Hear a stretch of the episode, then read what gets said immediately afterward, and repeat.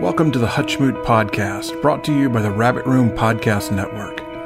If you're wondering what in the world a Hutchmoot is, you are not alone. Let me give you the short version. Hutchmoot is an annual arts conference hosted by the Rabbit Room in which we gather people together around art, music, story, and faith. If you want the long version, check out the website at hutchmoot.com, where all of your questions, or at least some of them, will be answered. In our last episode, we heard Andrew Peterson talk about his love of ghost stories, and today one of my favorite people leads us a little further down that rabbit hole. Longtime Rabbit Room contributor Lanier Ivester is a deep wellspring of talent, insight, wisdom, and grace. She's an author, a poet, an essayist, a bookbinder, a sailor, a keeper of bees and sheep. And as you'll hear, she's a lifelong chaser of the delightful shiver that a great ghost story offers us.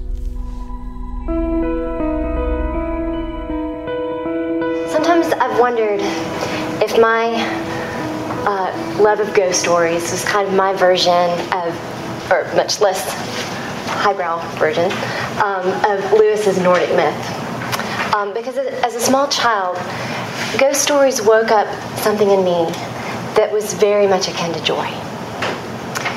Ghost stories themselves have their roots in myth. And contrary to the modern parlance of myth as something simplistic or deliberately untrue, something that's generated by the unlearned only to be debunked by the wise. Historically, myth is man's best effort to account for or at least articulate something of the world around them, to engage with life in an extra literal way. When I was nine years old, my aunt gave me a book of ghost stories for Christmas. And it was a really, really ugly book. It was one of those cheap glossy hardbacks with just like kind of yellow pages. You know, it's just. Um, but to this day, and I don't know what happened to it, but to this day, the thought of that book makes my heart ache a little bit because something in its pages awakened enchantment. It was something I could not articulate, even if I'd felt the need to at nine years old, but it was something I knew was lacking in my beloved Nancy Drew books, which I'd read by the dozens. Um, for as much as I loved them, I was always a little disappointed at the end that there was a reasonable explanation for everything. It was always a bad guy's front to cover up some nefarious business or a plot to frighten off those meddlesome kids, Nancy, Bess, and George. But the haunted showboat wasn't really haunted. Blackwood Hall didn't really have a ghost. And the Pine Hill Phantom turned out to be none other than Fred the waiter. It was a bit of a letdown. But in these ghost stories, there were no reasonable explanations. Things happened which my Nancy Drew detective handbook just could not account for. And for some reason, this was exactly what I wanted to hear. It was such a junky little book, but the editor, God bless him, whoever he was, had selected some really amazing stories. And to this day, I can remember the exquisite terror of E. Nesbit's Man Size in Marble. Has anyone read that? I've, I've read it many times um, as an adult, but never with that first heart thumping haste to know what happened to Laura because you know at the beginning that she's not going to survive the story. and Hugh Walpole's The Little Ghost still has the power to raise a burning at the back of my throat. As a little girl, I had no conception or experience of pathos, but that story introduced it to me in the gentlest way. Pathos and a sense of more. And I'd like to read just a brief passage from the story, just a quick setup. Um, it, the, the, protagonist has recently lost his best friend. Uh, he died, and he's just sunk in this um, deep grief.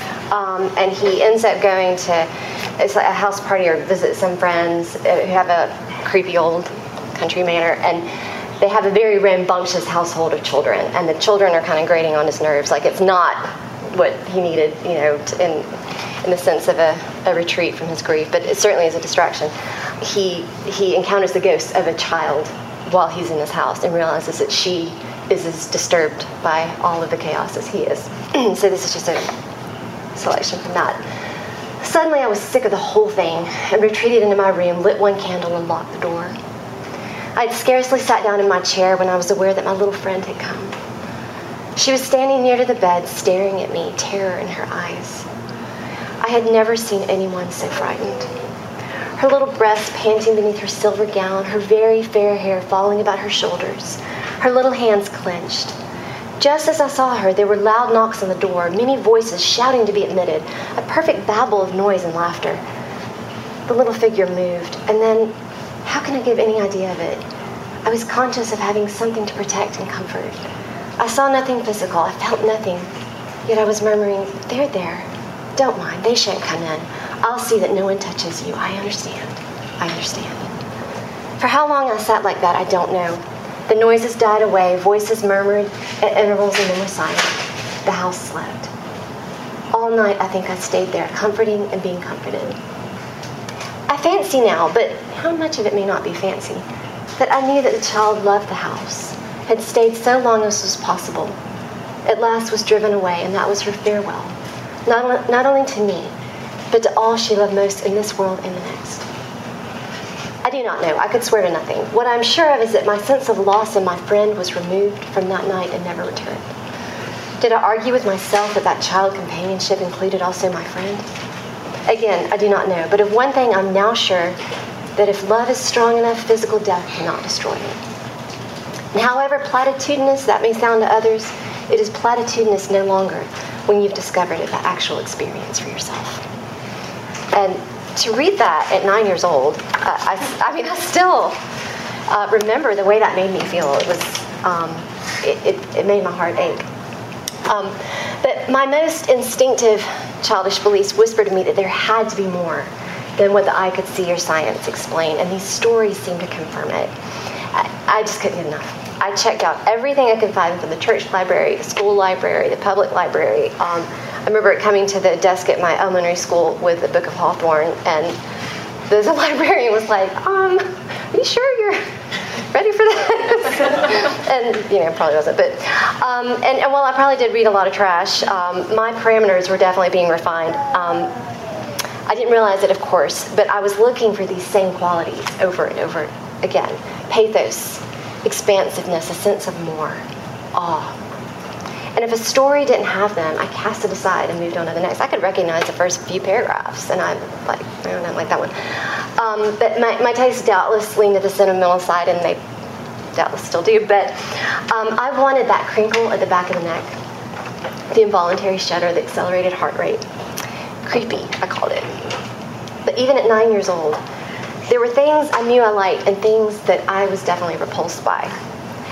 Ours wasn't even a Christian home at the time. My parents didn't become Christians until I was um, in middle school. But I had this instinctive revulsion towards anything that dealt with intentional summoning of spirits or horror purely for its own sake.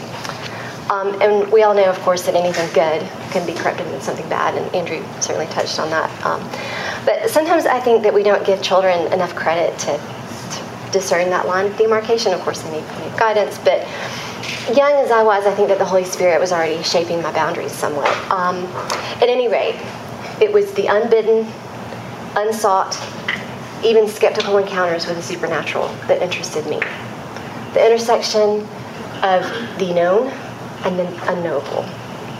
I loved seeing the transformation from doubt to belief. I loved seeing someone move from the stuffy, tight room of the reasonable into the wild open space of the possible. I enjoyed the occasional ghost story well into my teens, especially around the autumn of the year when the shadows grew long and the whole world was full of wistfulness. Until one day, I looked around my little corner of ultra conservative Christianity and realized that as far as I could see, I was standing alone. Ghost stories, among a whole heck of a lot of other things, were suddenly off limits. And this made me really sad. But I was a good girl and I loved Jesus, so I let them go. And I put them on a pile with my Cabbage Patch dolls and my Christian contemporary music, Michael Card. I would have put you on the pile if I My V-neck blouses and my friendships with boys and my T-shirts with logos on them. Um, it was a really big pile. Um, um, anyway, thank the good Lord that this oppressive influence didn't last long in my life. And um, by the time I was in my 20s, I was definitely learning the difference between a, a, a, conscience that was tender to the whispers of the Holy Spirit and a conscience that was being imposed on me from outside. Um, and a much more grace oriented uh, understanding of the gospel had given me back most of those things I'd so earnestly laid down. Um, not the Cabbage Patch dolls, because I was in my 20s and that's okay, I was fine. Um, I say most, but the ghost stories themselves seem to just stay in this locked room marked forbidden. And I, I, try not to think about it too much, um, but every autumn I had this swell of longing to revisit those stories, to recover that ache that I'd known as a girl, that beautiful sadness that made me long for something beyond the stories themselves. Well, one crisp October day, I was driving through the square in my hometown, and that longing hit me so hard I almost had tears in my eyes. I was like, where's this coming from? But with it came the sweetest, the most ineffable, and I would even say the tenderest whisper of permission. Because somewhere between that tight little paddock of legalism and this new green pasture of grace, something awesome happened to me. I was gonna cry. I had made the acquaintance of writers like C.S. Lewis, George MacDonald, Madeleine L'Engle, Elizabeth Goudge, Charles Williams, and they had shown me the power and the beauty and the possibility of a sanctified imagination. An imagination which acknowledges the ways that story can open our hearts to truth Stories don't necessarily tell us the truth, but they can make us desire the truth. And I think the truth that I was desiring behind my love of classic ghost stories as a little girl was that sorrow had a holy side, and that God and His world were bigger and more mysterious than reason could ever account for. Not different than our Bible so faithfully tells us, but more. These writers affirmed things that I'd taken for granted about God's nature as a little girl, and they restored my fairy birthright of the what if. They knew that joy was always a messenger, and that mystery was no threat to orthodoxy. Not that I was thinking all these things that day in the car, um, but some distillate, distillation of it just shot through my mind, and I made a really daring decision. Took a hard right, I pulled in the library parking lot, and 10 minutes later, I walked out with a big stack of books the Oxford Book of Ghost Victorian ghost stories, the Oxford Book of English ghost stories, M.R. James, just a wonderful big stack. And I felt as giddy as a nine year old. Um, now, in approaching this topic, I think it's really important to affirm that we're not making a case for ghosts so much as exploring um, whether ghost stories themselves have any merit. But I think it's worth acknowledging that these stories do have a history and a source, real or imagined, and that the church has had an awful lot of things to say about it over the centuries, for good or ill. Um, without entering into a major theological discussion here, I'd just like to affirm that what's forbidden in Scripture is any form of divination, summoning, seeking to communicate with the dead. But the concept of ghosts isn't necessarily banished. Um, on the contrary, when Jesus appeared to his disciples after his resurrection, they all thought he was a ghost. But he didn't condemn their mistake, he corrected it.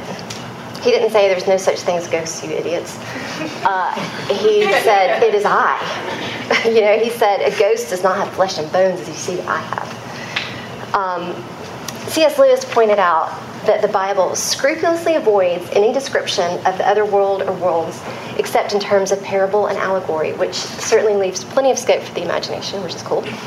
Um, but he also said that the death of his friend Charles Williams completely altered his feeling about ghosts. He told Charles's widow Florence in a letter um, after Charles's death that should he encounter the ghost of his friend, he should be afraid, but more pleased than afraid.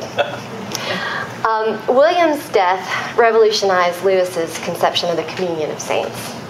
And talking it over with Hugo Dyson after the funeral, he agreed that it was probably not blasphemous to imagine that the communion of saints means more than any of us know and that what was true of our Lord in his ascension and subsequent sending the Holy Spirit might just possibly be true in a much lesser degree, of course, of his followers, um, that they go away in order to be with us in a new way, even closer than before. And I think that hints at that, you know, unseen host um, that we just can't imagine. But uh, as, as Lewis wrote in his preface to a collection of essays that was presented posthumously to Charles Williams, when the idea of death and the idea of Williams met in my mind, it was the idea of death that was changed. Russell Kirk, um, who was not only a brilliant political philosopher and committed Christian, and who actually Andrew introduced me to uh, stories very recently, he said he said that um, amid the preponderance of ghostly apparitions which crowd our oral and historical tra- tradition, that no one has ever supported by general evidence a theory to account for them. The, the revered apologist Dr. Peter Kreeft asserts that this preponderance of the inexplicable doesn't threaten or disturb our theology so much as confirm it. Especially, he writes, the very existence of a life after death, which is the main point that skeptics dispute. In Kreeft's quite literal accounting, there are three types of ghosts the malicious and the deceptive. Um, and Kreeft reminds us that deceptive is an operative word here. Um, but as Kirk reminds us, do not rule the universe. Um, and Kreeft identifies this as anything that falls into the poltergeist category, um, a phrase which was actually coined by Martin Luther. And then there's the purgatorial, which uh, what, Pete, uh, what Kreeft calls the sad, wispy ones. And these are the ones that most of the classic ghost stories are about. They're usually characterized by remorse or some sense of unfinished business. I think of the Grey Lady in the Harry Potter books. That was her name, right? Um, or Nearly Headless Nick. Uh, who, as you remember, told Harry that he remained a ghost only because he lacked the courage to go on. And last, there are the bright spirits who come at God's will, not ours, bearing some essence of hope or light or desperately needed courage. And I think this was at least part of what Lewis meant when he was talking about his conception of the uh, communion of saints. I'm not going to assume that everybody in here has finished Harry Potter, but it's it's no coincidence that in the Harry Potter books, anytime he attempts to communicate with his loved ones who are gone, he, it's forbidden or impossible. And yet, at the hour of his greatest need, certain people show up um, and and arm him with this sense of overwhelming love. Um, and it's a love that the darkness just can't prevail against. And that's an example of bright spirits. Um, at any rate, I mention all of this in context of reading ghost stories because I believe that we're living in an era in which the supernatural has been largely relegated to the ridiculous or has been exploited in ways that are very wrong. Um, it's, it's, and I, I, think this is very dangerous. Um, and I also think that the church has helped facilitate this somewhat. But a good ghost story can disarm all of our assumptions about the seen and the unseen. Because when there's a collision between religious decay and intellectual superiority, an inexplicable phenomenon. It always leads to what Russell Kirk calls an uneasy rejection of the supernatural. But is there any such thing as a good ghost story? And I mean this in the sense of goodness or virtue. Um, well, to begin with, ghost stories are just that they're stories. And as we've already mentioned, stories have the ability to open our imagination to things which mere reason can't account for. It's worth mentioning that the medieval and Renaissance church had no problem with the concept of ghosts.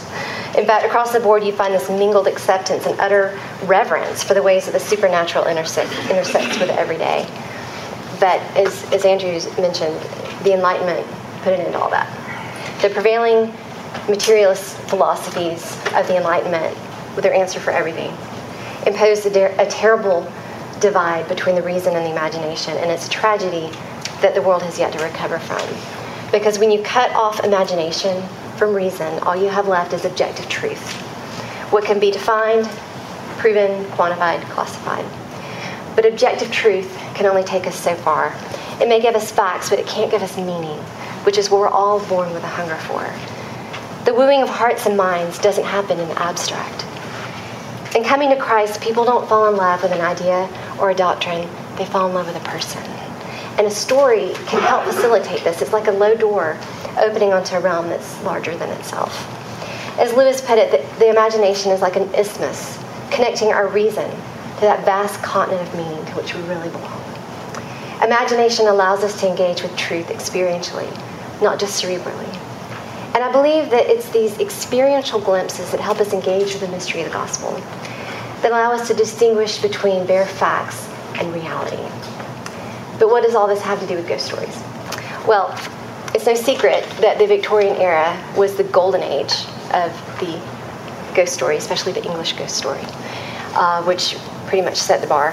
Um, and I mean, these authors that have already been mentioned uh, M.R. James, Charles Dickens, Wilkie Collins. I don't think that this was an accident or a coincidence because in the 19th century, you see this absolute explosion of Spiritism. Uh, a movement that was characterized by seances, demonstrations, a huge, huge variety of occult practices, which were accepted even among scientists, statesmen, statesmen, and Christians. It was a really big thing. But this cult of the occult, if you will, this religious obsession with realities beyond the material world, was actually a quite traceable result of 18th century materialist philosophy because, while the Enlightenment stripped the world of a lot of injustices and excesses, it also stripped the world of a lot of questions, of mystery, wonder, and imagination. Suddenly there was an answer for everything.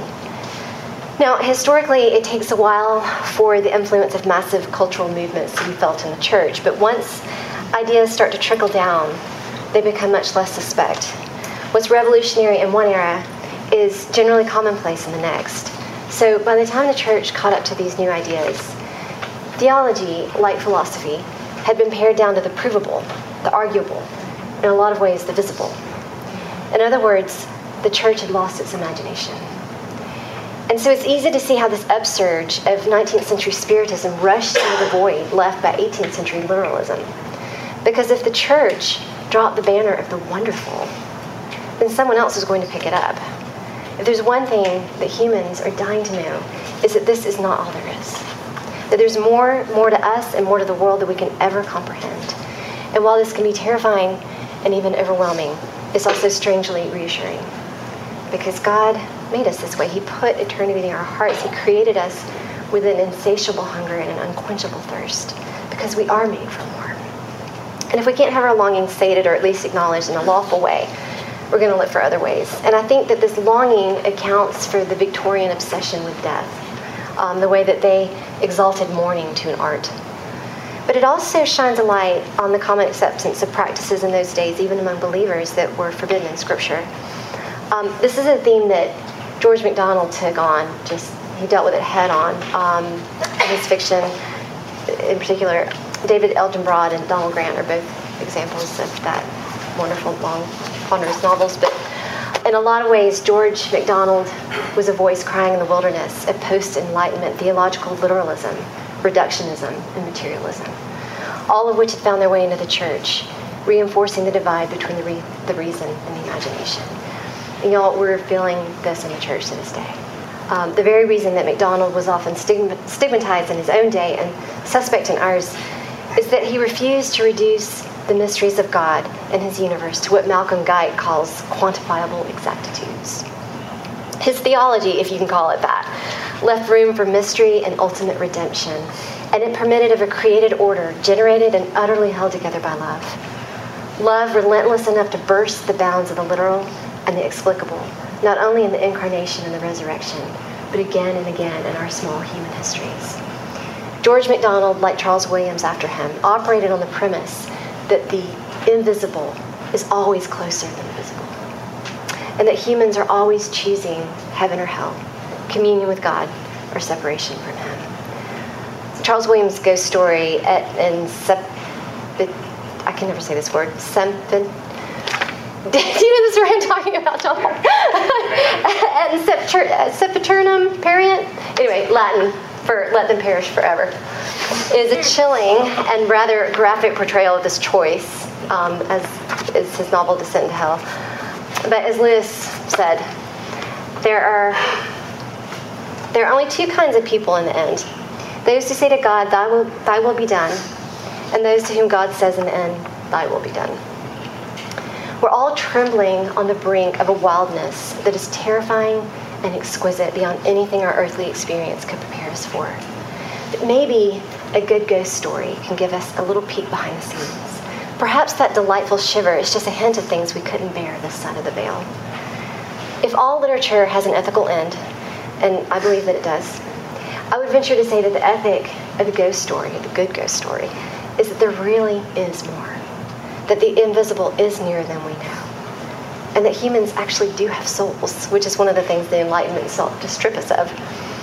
A good ghost story is a wholesome reminder of our mortality, awakening what Russell Kirk refers to as the moral imagination, a force which fuels his ghost stories every bit as much as it does his political philosophies.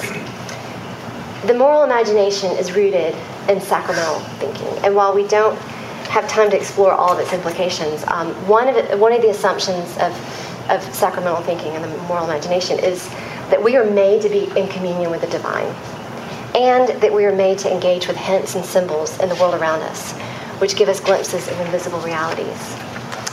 One of the goals of a good ghost story, according to Russell Kirk, is to free our imaginations from the straitjacket of 19th, 19th century materialism, which denies, among other things, the very existence of the soul, much less the spiritual realm. But in the ghost story, the realm of the spirit is given. No matter how skeptical the protagonist or even the reader, it's like someone left the back door open and let the truth in.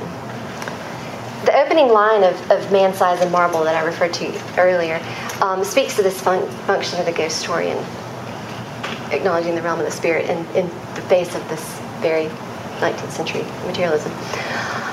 Although, although every word of this story is as true as despair, I do not expect people to believe it. Nowadays, a rational explanation is required before belief is possible.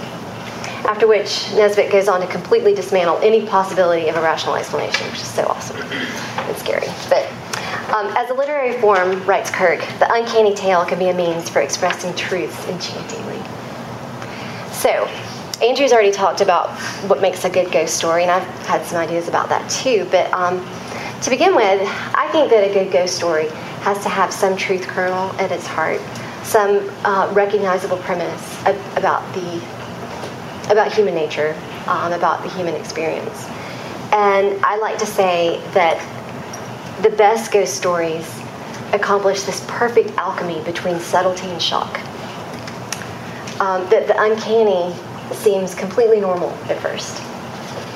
But your imagination is being lured to anticipate something beyond the visible. Shocking as it may sound, the best ghost stories are the ones where you never actually see a ghost. You might see the effects of one or even feel some alteration in the atmosphere. But with few exceptions, the minute a ghost shows up, it becomes a caricature of itself, um, which is the very thing that makes the Canterville ghost so poignant, um, beyond its humor. Um, one of the few ways it works for a ghost to be seen in the story is when they're mistaken for a real person, often in a very benign way, but it, it always ends with a shock. Because in the most effective uncanny tales, what's imagined is way more terrifying than what's seen.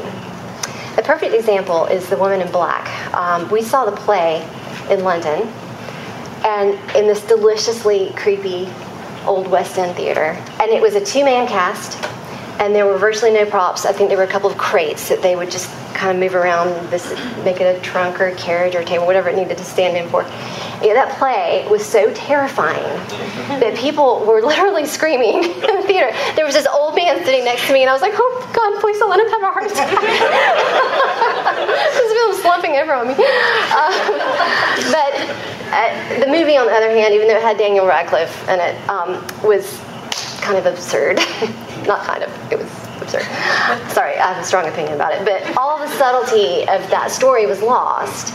The scare factor was so over the top that it was ridiculous. And the portrayal of evil was more gratuitous than cautionary. And that really bothered me. The one really chilling moment in the whole film was so subtle I almost missed it. And I think it's because I was still laughing over that blob of tar that was coming up in the bed for no apparent reason. I was like, what is happening here? Um, but um, in addition to subtlety, a good ghost story ought to disturb us, upending our assumptions about the normal and the safe, to give us what Malcolm Guite calls a transfiguration of the ordinary. Some peep behind the scenes, if not a lifting of a veil, at least a slight wavering of it indication there's something on the other side. Because the ambition of a good ghost story is not a cheap thrill, but a transformed understanding. A good ghost story disarms our senses. It gives us an experience of what it means to believe the unbelievable. It opens our minds to a wholesome awareness of our own mortality. The shock value is not so much horror as a sudden, unbearable glimpse that shatters a limited worldview.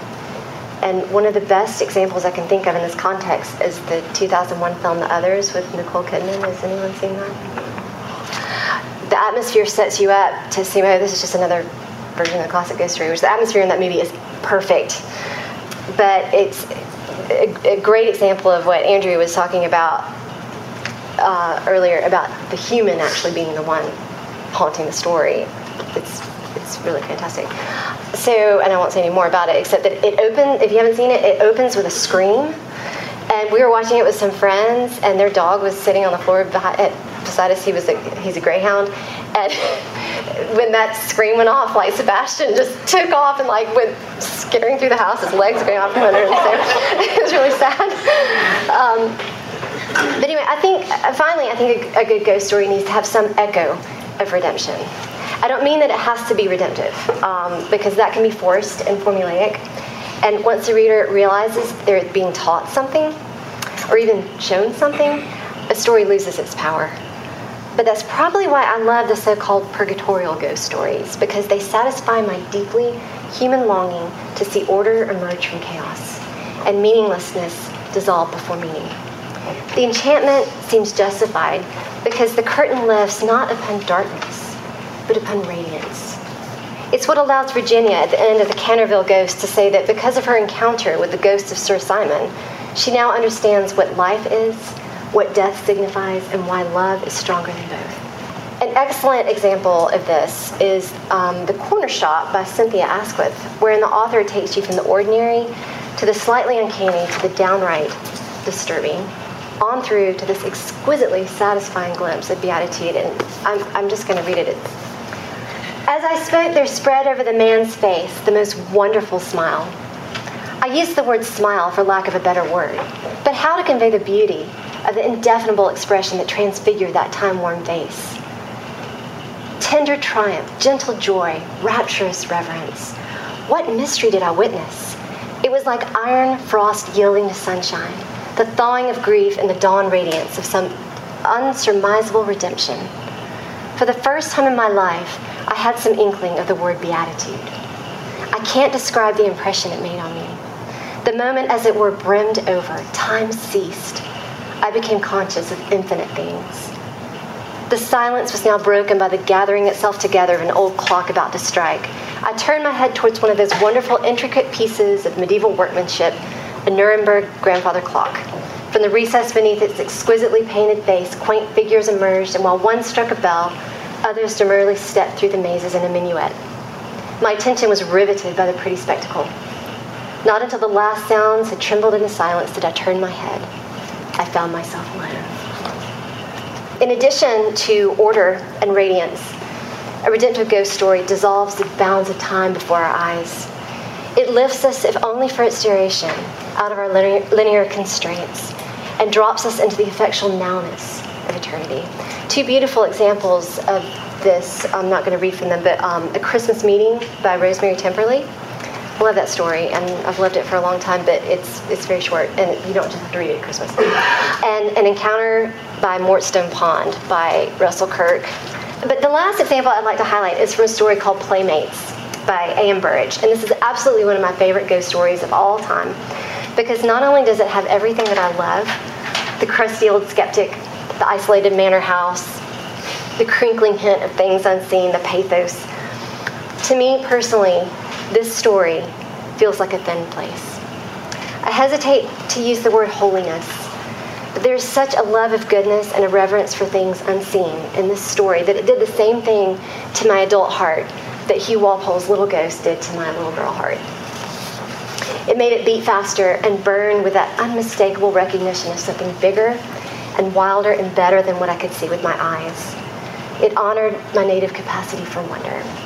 And I'm going to read just one paragraph from this, um, and it, it won't spoil the story, but this is from Playmates. He walked on dazedly. In a moment or two, the whole aspect of life had changed, had grown clearer, as if he'd been blind from birth and was now given the first glimmerings of light. He looked forward no longer into the face of a blank and featureless veil, through a curtain beyond which life manifested itself vaguely, but at least perceptibly. His footfalls on the ground beat out the words, There is no death. There is no death. And I think that this is one of the ways that a good ghost story can serve us well.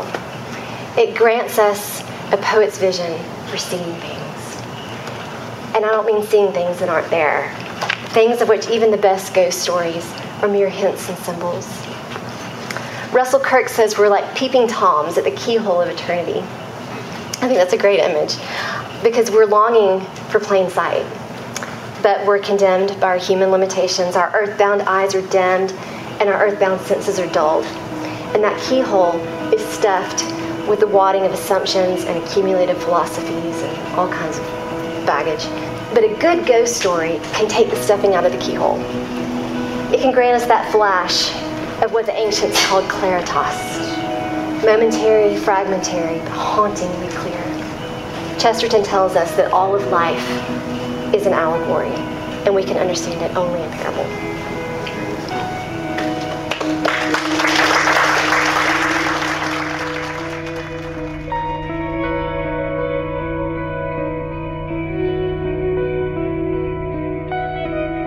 The Hutchmoot Podcast is brought to you by the Rabbit Room Podcast Network. Special thanks to Andrew Osenga for the use of his song Perihelion 1 from his amazing record, Leonard the Lonely Astronaut.